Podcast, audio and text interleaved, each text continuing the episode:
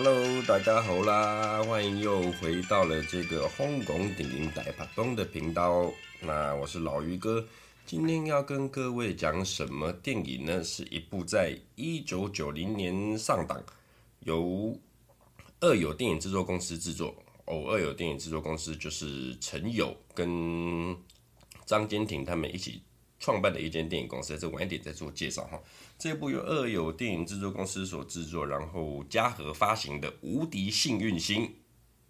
那导演呢，就是陈友导演啊，温拿五虎的鼓手陈友。这部片的编剧呢是杜国威。那这待会再跟大家介做介绍。参演这部电影的主要演员呢、啊，就是有我们星爷周星驰。还有吴君如、大傻陈奎安，还有黄秋生。然后陈友呢，他本身也有在里面参与他的演出哦，客串了，但是戏份也不少。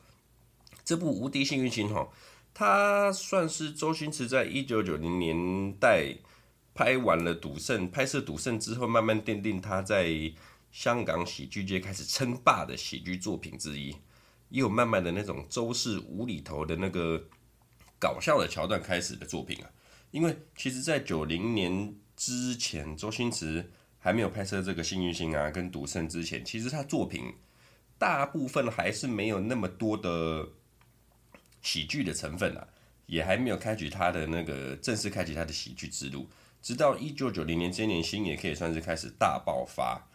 除了《无敌幸运星》之外，哈，这九零年我查了一下，他应该有超过十部的作品问世。除了赌圣、幸运星，像是和张学友的咖喱辣椒，或者是跟董彪彪叔，还有幽默祖师冯淬帆一起搭配的那个师兄撞鬼，那经典的赌侠跟刘德华大叔一起配合的赌侠，也是在这一年所上映的。也就是说，哈，一九九零年这一年，其实换个角度来讲，可以算是周星驰的喜剧元年啊，可以这么说。那有趣的是，这一部片的女主角吴君如。其实还算是周星驰的喜剧的一个前辈啊，学姐怎么说呢？因为你以喜剧来说，哈，吴君如很多人不知道，其实他在接触电影圈的时候，刚开始进进入电影圈的时候啦，一看，因为他前面还是在小荧幕电视的作品比较多，踏入电影圈，他一开始走的路线其实还不完全是喜剧的演员，他一开始还是有一种那种呃青春玉女的形象。之后，在八零年代的末期呀、才开始有点转变风格，把自己吃胖啊，然后丑角丑女的这喜剧之路才开始慢慢的开启。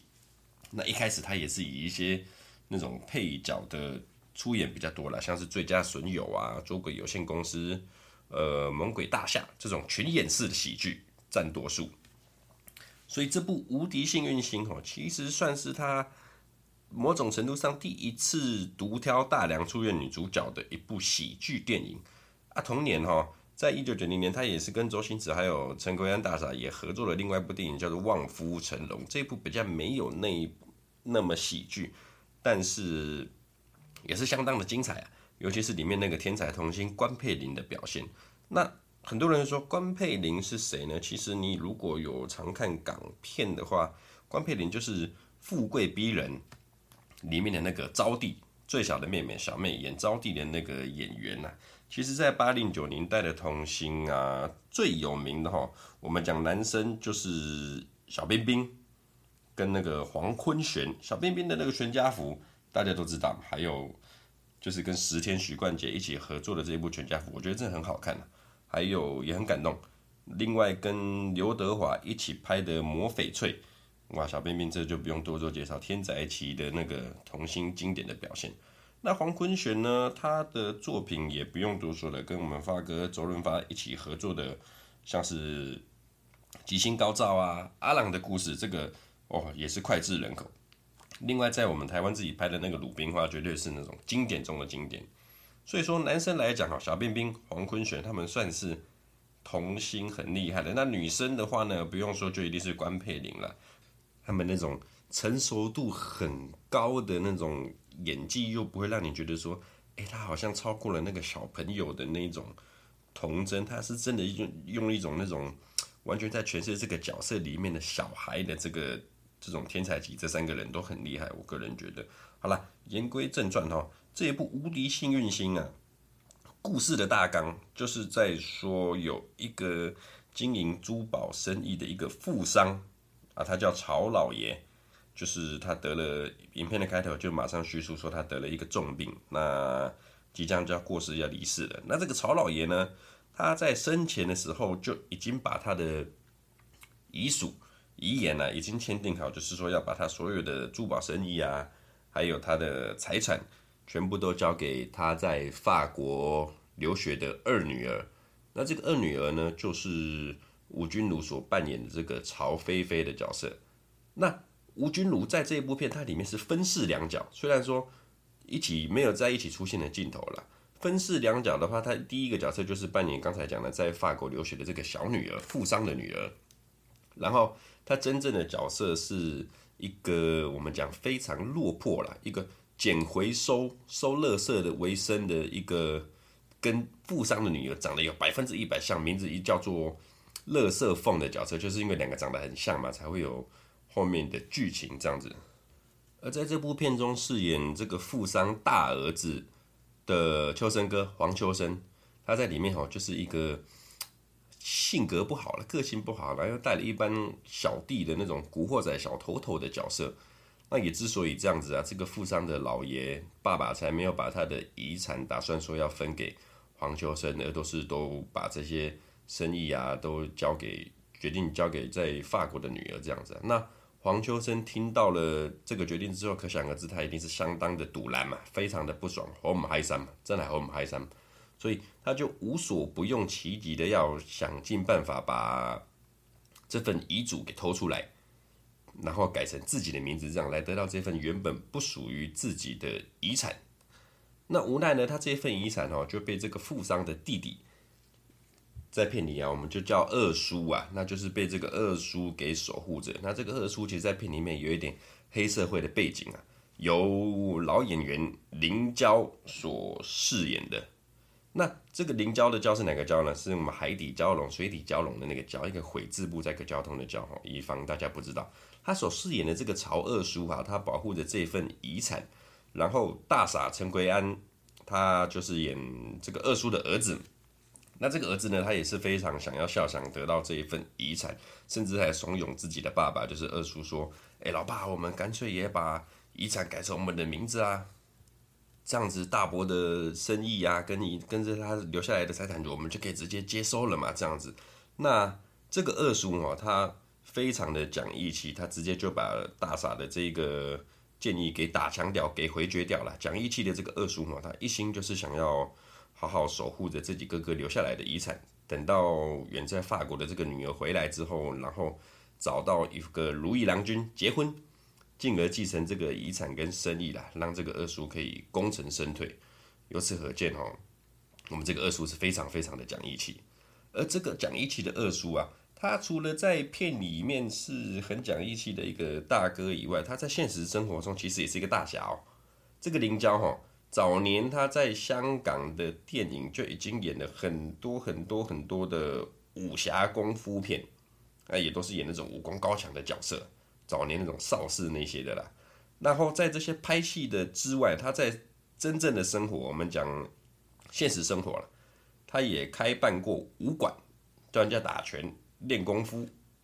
而他开办的武馆啊，因为他早年哈，其实他是学习。粤剧出身的武士，其实你看我们香港电影有很多的演员啊，很多的武术指导这些动作动作明星啊，很多都是学习粤剧啊，还是说有在戏班出身的？这样我们讲很多，譬如说呃，洪金宝他们七小福、成龙的戏班就是于占元于师傅的戏班嘛。那其他比较有名的，像是粉菊花啊等等的，这个以后有机会再跟大家做介绍。反而反正就是林娇哈。他本身开办的武馆有不少的巨星，其实都在他门下学习过，像是狄龙啊，还有香港大哥邓光荣，跟尔东升、尔导，其实都有在这个林娇师傅的武馆下学习过功夫啦。这样子，那这一部片的主角哈，周星驰在片中他扮演的角色就是一个呃靠偷东西跟行骗骗术的一个小混混啊，就是一个很简单的人物这样子。那片中他登场的开头呢，就是他在诱导设局，打算要欺骗这个由导演陈友扮演的一个，我们讲他的个性就是有点自恋，然后可是非常的普拢贡，靠不住的这种私家侦探、私家侦探啊的一个形象这样子。他就是要骗陈友，在一个陈友不知情、计中计的情况之下，帮助周星驰。在大傻陈奎安的那个地下赌场，打算要偷这个赌场的钱啊。那这一幕哈，这个镜头其实蛮有趣的，就是用周星驰他在里面诠释他要偷钱的这个手法，还蛮有趣的。有兴趣的观众到时候看的话，就会知道我大概在讲什么。那可是啊，他在一个可以说是技术性的一些失误之下哈，还是被抓到了。那你知道，在赌场里面偷钱被抓到，免不了就是要假鸡蛋抽霸了，一定要挨打了，有挨高了这个情况。那之后呢，就是在周星驰跟大傻一番那种耍宝的对峙啊，就当然你在赌场被抓到嘛，大傻就是要把他手指头给砍下来。当然你偷东西嘛，这个无话可说。那周星驰就是想办法要让他放过他了，这样子一番的对峙之后呢。我们大傻哥啊，突然灵光一现，心生一计，我太他妈机灵了哦！我真的懒不到啊！他想不到，眼前他这一位诡计多端的这个小伙子啊，其实不就是一个可以帮助他去偷遗嘱的最佳人选嘛？因为自己人不好下手嘛，找一个外人来帮忙当然是比较好。于是我们的大傻哥哈就吩咐星爷，他跟周星驰就达成了一种。另类同盟的合作关系，这样子让周星驰去偷、去闯空门偷自己大伯的遗嘱，这样子。那这边其实不得不说哈，每次看大傻在诠释这种我们讲傻傻憨憨的这种角色，好像少根筋，但是又觉得自己非常的聪明的这种野蛮的角色，他都让我有感觉。就是有办法把角色诠释的那种近乎完美，比如说像赌侠里面的那个大口九啊，还是说最佳损友的邱淑贞，他里面演的那个瞿豆豆的哥哥屈原呐，这种笨笨的角色哈，在大傻的手里好像就好像帮他量身定做的一样，他的在这种诠释的角色真的是收放自如。但是你看他在凶狠起来的时候，那种杀人的眼神啊，杀人眼啊，那种像是。他在《英雄本色》啊，《监狱风云》里面的那种打仔啊，正反派的那一种角色，我们看他在演起来也是真的会让你看到想到看到他马上就脚底抹油，要赶快落跑的。所以说哈，大傻他其实收放自如了，在这个演技我们可以这样讲，也是一个相当敬佩的演员呐。那在大傻已经安排了周星驰准备要去闯空门偷遗嘱的同时，镜头的另一边呢，我们本片的大反派黄秋生他也没有闲着哦。他的小弟啊，讲到我们这个小弟哦，他不有名，他叫做简达华。他虽然不是一个非常出名的演员，那他在这一部《无敌幸运星》可以说是跟我们秋生哥啊这种大哥小弟的关系已经是搭配第二次了。有印象的人哦，应该就知道，在《至尊记状元才》里面，就是黄秋生、刘德华、谭咏麟、陈百祥那部。《至尊金状元彩》里面哦，他也是演这个黄秋生杨星的小弟西洋仔小西洋。那在这一部《幸运星》里面，你又看到他们两个又再次搭配这种大哥跟小弟的关系。这边哦，我们这个小西洋其实他不晓得在哪里又透过什么样的关系，这我们就先不深入去研究了，不然电影没有办法演下去了哈。小西洋啊，找到了这个女主角乐色凤，然后带给黄秋生看。黄秋生哎呀一看。不看则已，一看当场吓了一跳。原来开玩笑啊，我就是赌圣啊！不是不是，他看当场看的看到之后啊，当场吓了一跳。他一看这个乐色凤，哎，不是跟他远在法国的妹妹长得一模一样吗？于是在这边，黄秋生他也跟吴君如达成了某种同盟的协议。什么协议嘞？由黄秋生主导，然后让吴君如去假扮他的妹妹。进而去博得这个二叔的信任之后，再把这个遗嘱偷到手了，这样子，然后两方人马就这样子各用各的方法，在同一个时空在做这个偷遗嘱的这个争夺战。争夺战的第一个回合哈，就是在我们的二叔跟大傻准备去机场去接这个女儿回吴君如回来的时候，哈，他就安排了周星驰星爷去闯空门，去准备把这个遗嘱给偷出来，这样子。那我们星爷当然了，势单力薄，一个人力量不够嘛，于是他就又再度去找到陈友的这个普龙宫大侦探，智联大侦探，两个人一起去偷遗嘱。那在这边哦，非常好玩。他们两个在偷闯空门、偷遗嘱的这个过程中哦，我有几度都看到周星驰在演那个国产零零七啊，零零七里面的一些那种似曾相识的镜头啊，就是譬如说他们两个要一起去偷遗嘱嘛，然后在零零七里面，零零七跟袁咏仪也是要想办法潜入那个赖有为的家哈，出现的一种错视感。在幸运星里面哦，我看到。周星驰已经拿到了就是大傻给他的房子的钥匙嘛，准备进屋。然后陈友呢，他却没有发现，一样要准备用自己的方法去进到这间大豪宅。那他用了什么方法呢？真的是有个好笑，他拿到了一个机关，像是一种弹射装置。那我这边我先把它解读成香神的概念机，什么意思呢？就是。香神的一号版啊，没有错，就是你在国产零零七里面听到的那个，不是一般普通的箱子，而是香中之神，简称香神的箱子。它可以安全又潇洒的送你到任何你想去的地方，只要按下按键，便潇洒的大喊一声“香神”，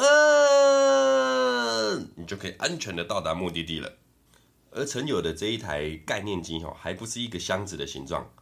是在三四年后才完成了。百分之百的，等于说那个时候其实只是七八十帕的完成度而已。我这边非常不负责任的合理怀疑，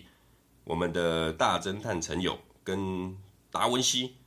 应该是有一点师徒或者是认识的这种朋友的关系呀、所以陈友才会把这个香神的概念哦再传给达文西，让他去发扬光大。那以上的分析哦纯属胡乱，绝对没有任何的科学根据哦。如果有雷同的话，纯属巧合。而陈友在这一部片，他除了导演以外，他还有演出的场面啊，跟周星驰这一对活宝搭档，在片中啊就有很多令人爆笑的这种场面演出。不得不说，这两位演员在诠释喜剧的方面啊，真的都是哈相当的有水准。他们都是香港我们喜剧电影不可多得的人才啊！讲真的，那就在这个。耍宝双人组在闯空门的同时，哈，假扮二女儿的这个乐色凤啊，吴君如也顺利的跟我们二叔搭上线，然后透过黄秋生的那种远端耳机遥控来圆一些谎啊，说一些谎的这个方案之下，哈，也顺利了回到了家中。那好巧不巧，哈，双方的人马就撞在一块了。撞在一块之后，周星驰相当紧张，他在。没有办法顺利逃脱的情况之下，哈，他就自由发挥了，不知所措的自由发挥之下，阴错阳差的，就是硬要说谎，就是认识吴君如嘛，这样子。那吴君如他本身他也是假的，所以他也根本不知道这个人两等于是双方面他都不知道对方是真的还是假的，然后就在这个阴错阳差的情况之下，两人边演边自由发挥，然后撮合成一段才子佳人的这个美话。那周星驰方面哦，他当然不知道吴君如是麻雀变凤凰的这个假公主嘛。那吴君如也不晓得眼前这一位到底是不是仍是认识自己的儿时玩伴啊？其实他只是一个小混混之下。那两个主角就在这个将计就计、计中计的这种各怀鬼胎的计谋之下，哦，讲起来好老实，将计就计、计中计的这个各怀鬼胎的计谋之下，想办法要。把这份遗嘱给偷出来，那中间呢，女主角吴君如在跟黄秋生不小心失去联络、断联的情况之下，哈，他又面临到自己要自己想办法来演这出戏的情况之下，那你知道吗？一个这种突然麻雀变凤凰，一时间一夕之间从可怜的捡回收的这种捡垃圾的乐色女啊，摇身一变成为了所有人的掌上明珠。那他这一份爱哈，来得太突然，也来得太幸福，来得太美满。一时之间，吴君如小鹿乱撞，又不知道如何是好，也渐渐的对非常疼他的这个二叔啊，还有周星驰产生了一点情愫。然后也对自己跟黄秋生的合作关系产生了一些变化了，这样子。然后剧情到中段之后，又加入了这一部片的第二个反派，第二个反派加入就是谁呢？就是我们看到《最佳损友》里面哦，你如果有印象的话，《最佳损友》里面饰演刘德华哥哥的徐定富，还没有印象他是谁吗？那我再提一部经典角色，也是非常经典，周润发，《精装追女仔》的第一集，就是在里面要迷昏张曼玉啊，跟那个蚊子的那个坏蛋赵公子啊。这样你就想起他的样子了吧？对，他就是那种，你一仔细看他的扮相，一定就是在这一部电影里头，绝对不是饰演好人的角色啊。这个徐定富，徐定富就是在这一部《无敌幸运星》的第二个反派，啊，他的身份哦，就是这个珠宝生意、珠宝公司里面的这个类似财务经理啊、财务人员的一个角色，这样子。那之后呢，就是黄秋生所率领的反派。包含黄秋生自己，还有他的小弟小西洋，跟徐定富，还有一个哇，这个可以说是金牌打手啊，周比利，真正的拳王周比利。所以你看，其实如果以不要讲一个喜剧的电影，你注意看这个反派的阵容，其实相当豪华。饰演大哥的黄秋生，然后文的部分的话有徐定富，武的部分有周比利，哇。文武双全的、啊、这个阵容，如果真正演一部真的那种剧情变的这种邪恶角色、反派角色，这三个人一起来演绎也相当的精彩，也是那种经典的演出，不会让你失望的。那其实这一部《无敌幸运星》哈，其实老实说，我这边剧情后面就不再多讲了，因为其实后面非常的精彩，峰回路转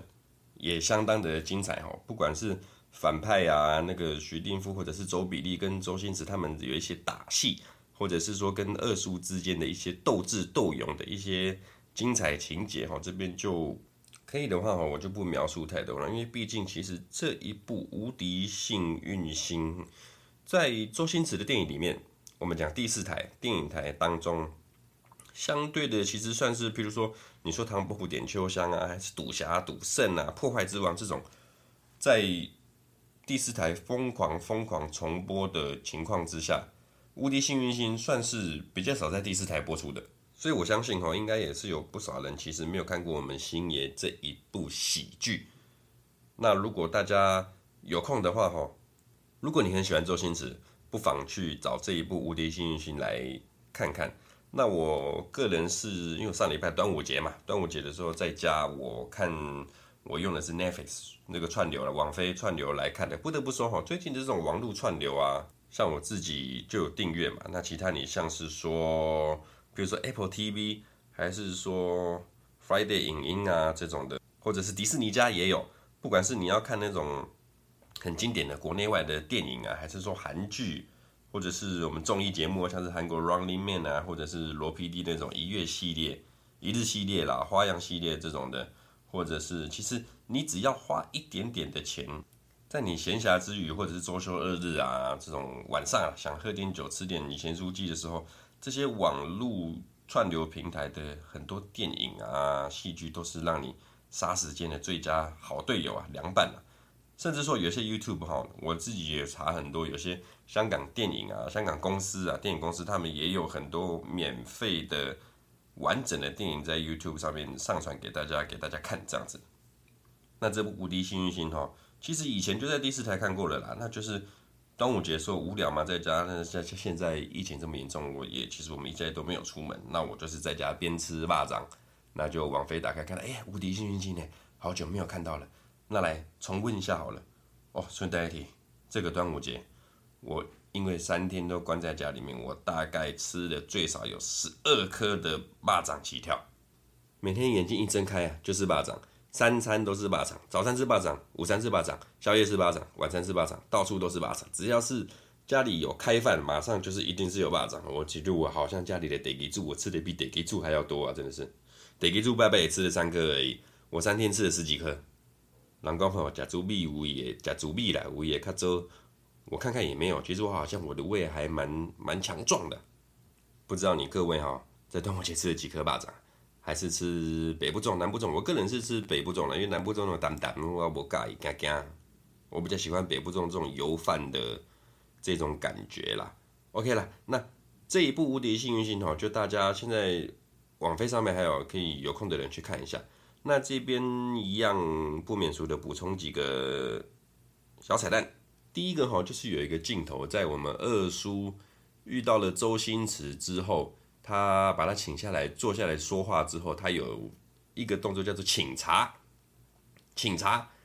再请茶，三请茶，这样子。那我就上网去 Google 了一下，其实一般有一个第一个说法啦，是说哈，请茶，再请茶。三请茶的意思其实有一点就是说要送客了，下逐客令，就是觉得说哦，我自己已经没有话跟你讲了，我们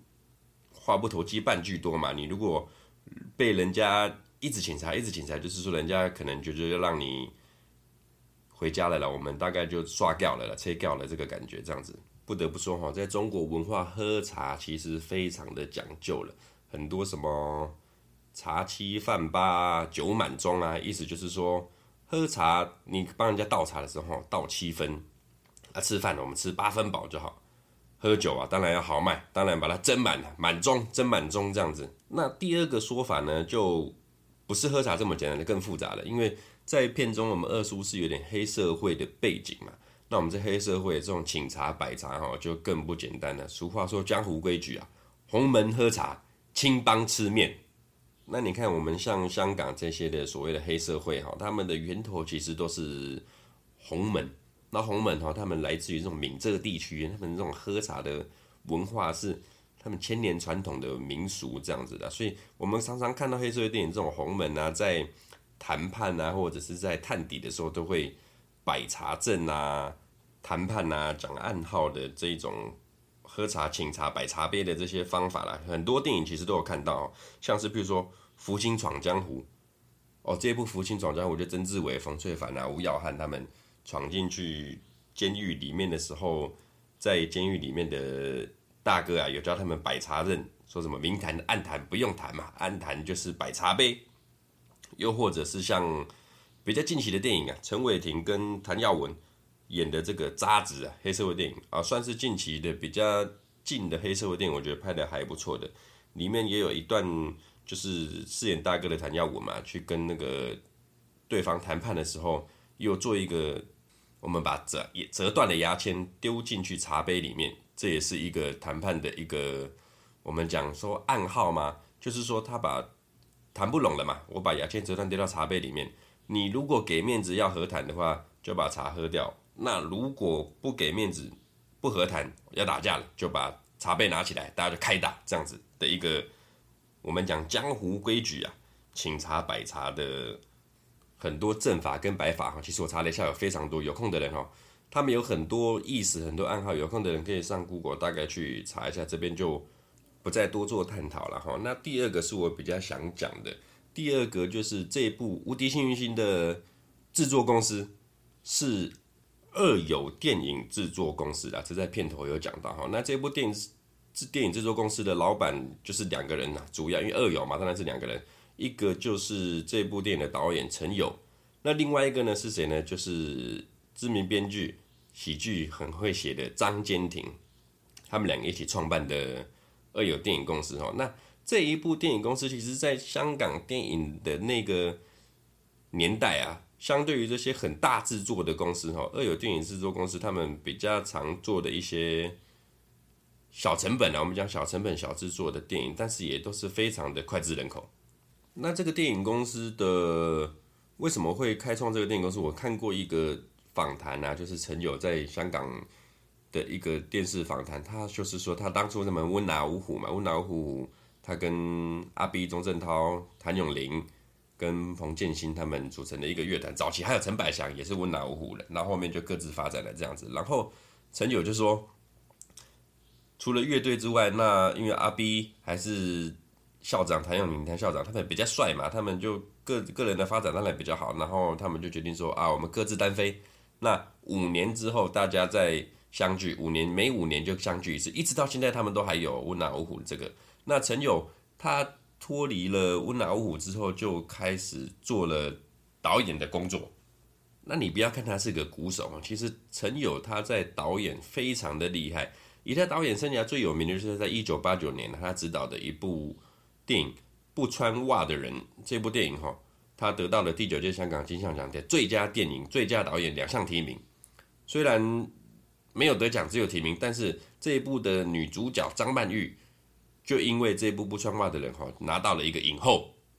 那二有电影制作公司另外一个很有名的电影系列电影，就是由郑裕玲主演的那个《表姐李侯爷》。那这一部他们其实有一点在。我们讲，呃，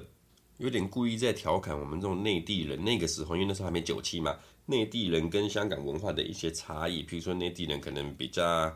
野蛮啊，比较讲袂听啊，比较没有文化的这一些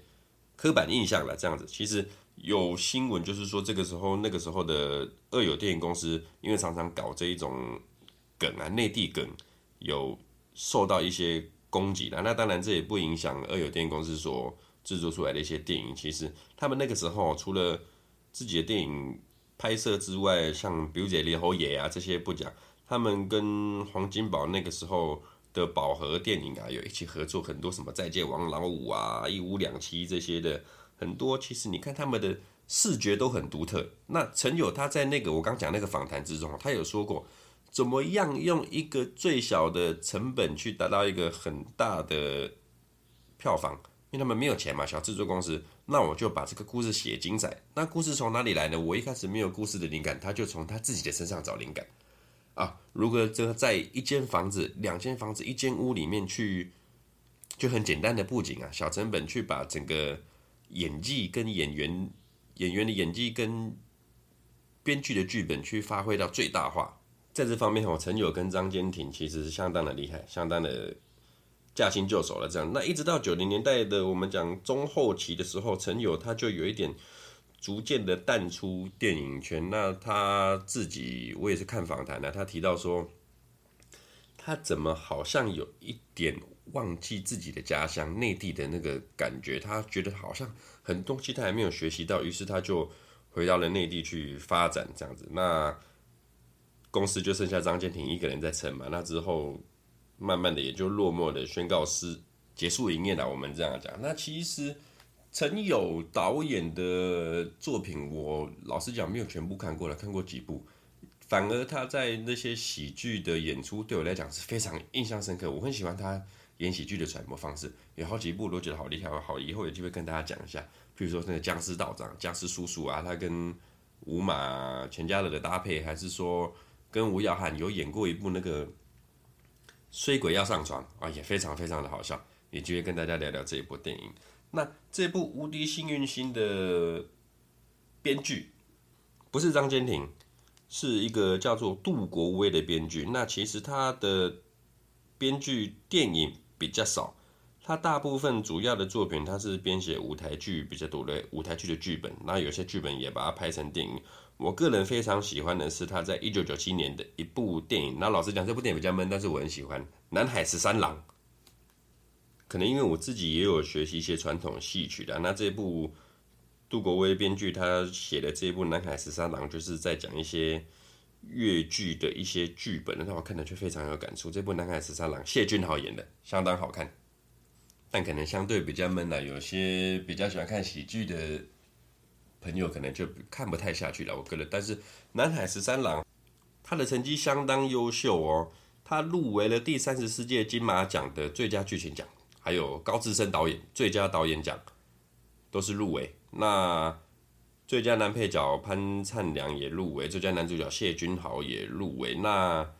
谢君豪更是直接斩获了第三十四届的最佳男主角，有用南海十三郎这部片了。那最佳剧本也是杜国威拿走了，这样子。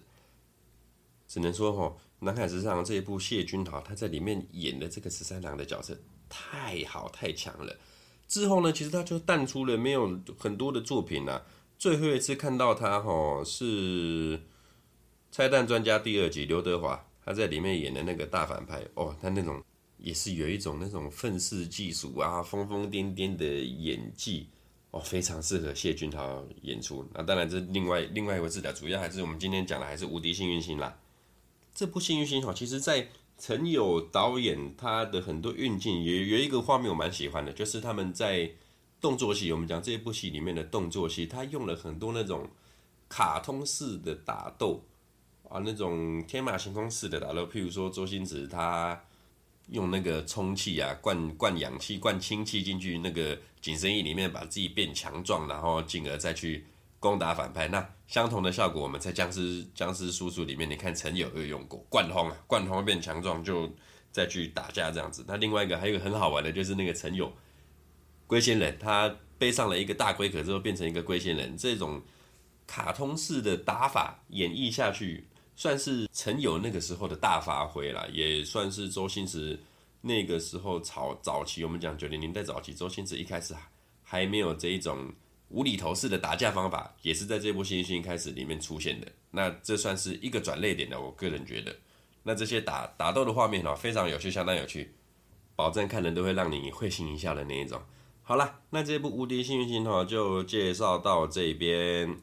这个星期呢，有空的人有兴趣就可以去来找这一部片来看。然后下礼拜我们再来看新的另外一部片这样子。那这部《无敌幸运星》哈，在这个礼拜就推荐给大家。我们下周见啦，拜拜。